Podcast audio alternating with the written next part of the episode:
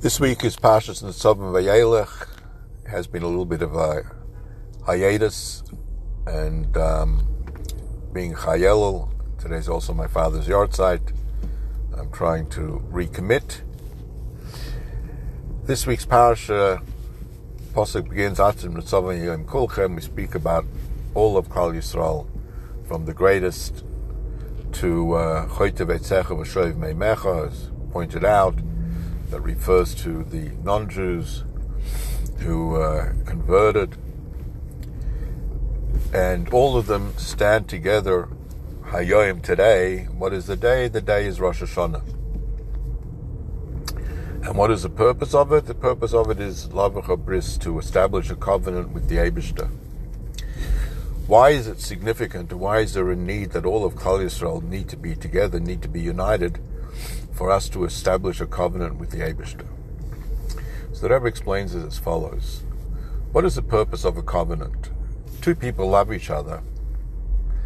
There is a concern, perhaps, that maybe their love will fade, or even worse, maybe develop uh, animosity between one and the other, and therefore they establish a covenant. If chas v'shalom, something like that would happen, the covenant, the bris, will keep them strong and united.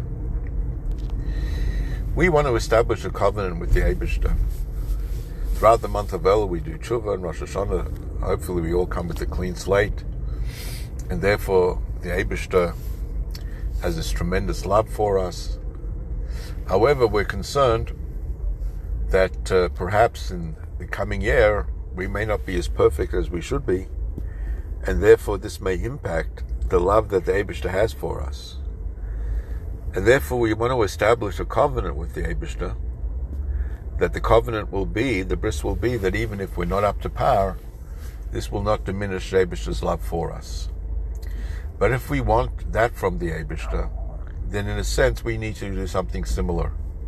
We also need to act in a manner that is somewhat uh, illogical. And that is expressed by uniting all of Klal Yisrael together. Now, there are two ways we can describe unity between different peoples. One is, I recognize that I'm a great person.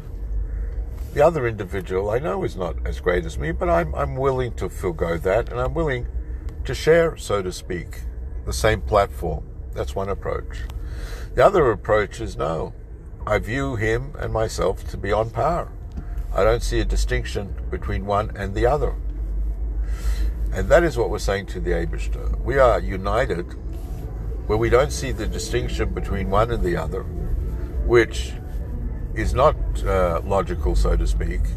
And since we're acting in such a manner, we therefore ask that the Eibishter should act accordingly as well and establish a covenant with us of Ahava, of love, even though we may not be fully deserving.